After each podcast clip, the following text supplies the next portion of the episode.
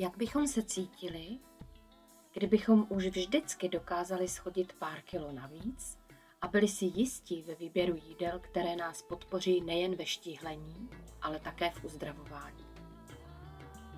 Mé jméno je Jarka Nováková a jsem autorkou projektu Prima Postava a nebudeme bez chemie. Mojí velkou vášní se stal detox, ale v průběhu času jsem zjistila, že člověk potřebuje nejen detox organismu. Začala jsem se zajímat šíře o životní styl a jeho vliv na celkovou spokojenost a vitalitu člověka. O psychické nastavení a různé techniky, které člověka pomáhají vrátit se k sobě samému. A to mě přimělo dívat se na člověka jako na jeden celek. Pochopila jsem, že naše emoce souvisí nejen s naší náladou, ale i s našimi zdravotními obtížemi, které můžeme mít. Stejně tak s emocemi a pocity uvnitř nás vytváříme vlastní realitu. To a mnohem víc chci s vámi sdílet v epizodách, které mám pro vás připravené. Proč jsme nemocní? Když se zeptáme lékaře, odpoví nám něco ve smyslu, no, může to být způsobeno infekcí nebo genetikou, nebo jen proto, že už jsme staří a opotřebovaní, či vlivem životního prostředí. V neposlední řadě vlivem úrazu. Vlivem infekce jsou to akutní infekční onemocnění. Vlivem genetiky to jsou vývojové defekty. Jak ale vznikají chronická onemocnění? Dnešní věda dokáže naprosto přesně popsat průběh těchto nemocí, ale nedokáže nám dát přesnou odpověď na to, jak vznikají.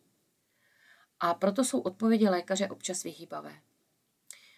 Třeba, že už máme na to věk, tak co bychom chtěli? Máme se s tím smířit, protože lepší už to nebude? Dnes jsme nabádáni k tomu, abychom s nemocí, která není až tak těžká jako třeba rakovina nebo AIDS, se naučili žít. Nestěžovali si. Klidně a bez naříkání vyčkali úplného zmrzačení. Když půjdete k doktorovi, zkuste se ho zeptat, jak a proč vzniká rakovina, osteoporóza, nebo proč se mužům zvětšuje prostata. Pokud bude upřímný, uslyšíte, no nevím. Možná se dozvíte přesný průběh nemoci, příznaky a co se na to dává, ale nedozvíte se, jak vzniká a proč. Můžeme si to ukázat na konkrétním příkladu, například osteoporózy. Oficiální pohled je, že je to věkem.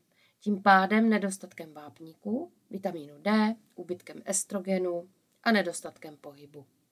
Průměrný člověk v takzvaném civilizovaném světě má denní příjem vápníku asi 1400 mg a přesto má úbytek z kostí asi 4% Zatímco průměrný Afričan má příjem vápníku asi 350 mg na den a žádnou kostní hmotu nestrácejí. Jak je to možné? No a i když má chybějící vitamin D nedostatek pohybu a úbytek estrogenu vliv na kvalitu kostí, rozhodně není příčinou vzniku osteoporózy. Příčinou vzniku osteoporózy je úbytek vápníku.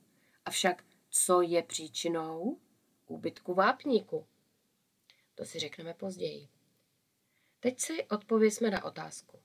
Jak může lékař léčit, když nezná příčinu nemoci? Co teda dělá? Ano, léčí důsledky. A co to znamená? Že nás nikdy nemůže uzdravit. To je jako když vám v autě začne svítit kontrolka, že něco s autem není v pořádku a vy ji budete ignorovat. Když se bude jednat třeba o kontrolku oleje, nakonec se může stát, že auto přestane jet, protože se zadře motor. Stejně je to i s bolestí.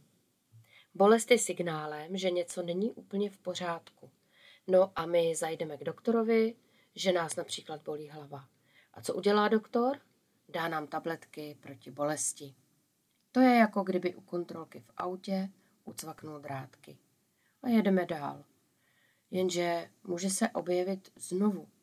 A to už může být tragédie.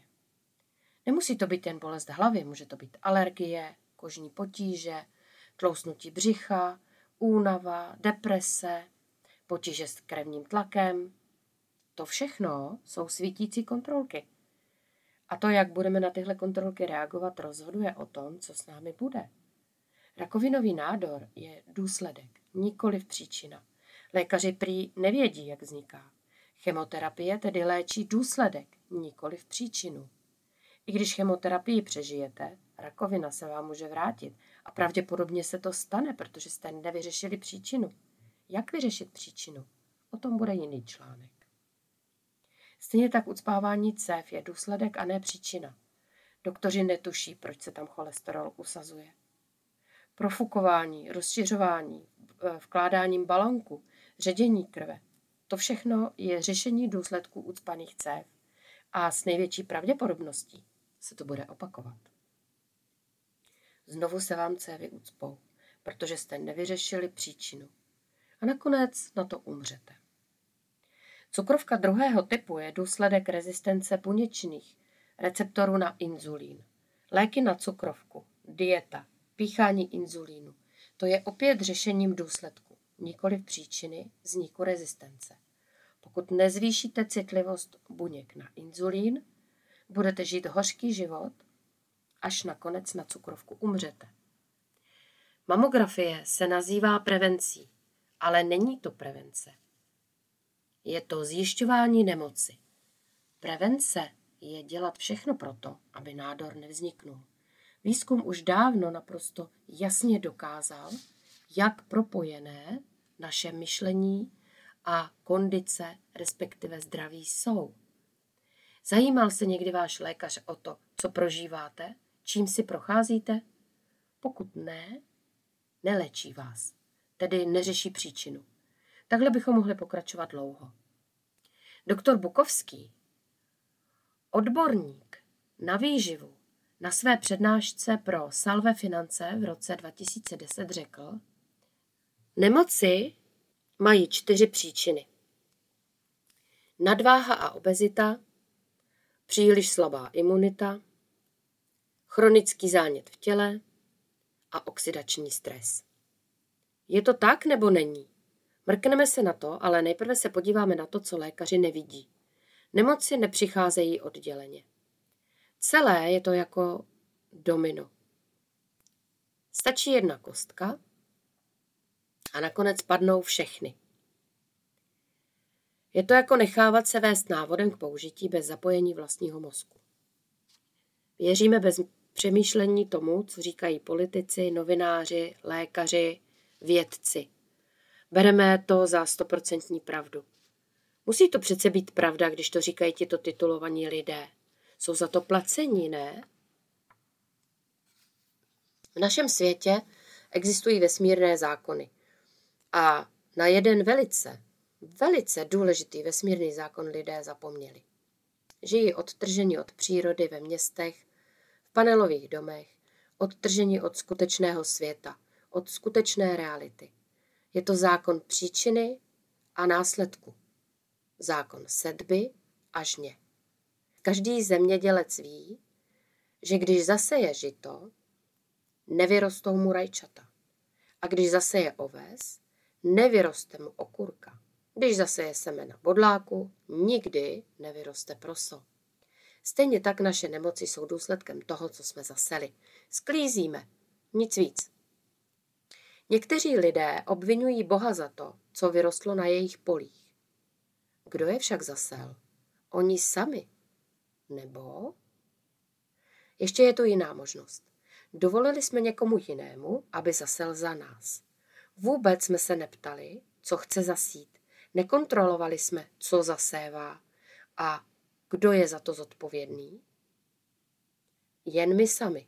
Odpovědnost nese ten, kdo se je, ale hlavní vina je na nás.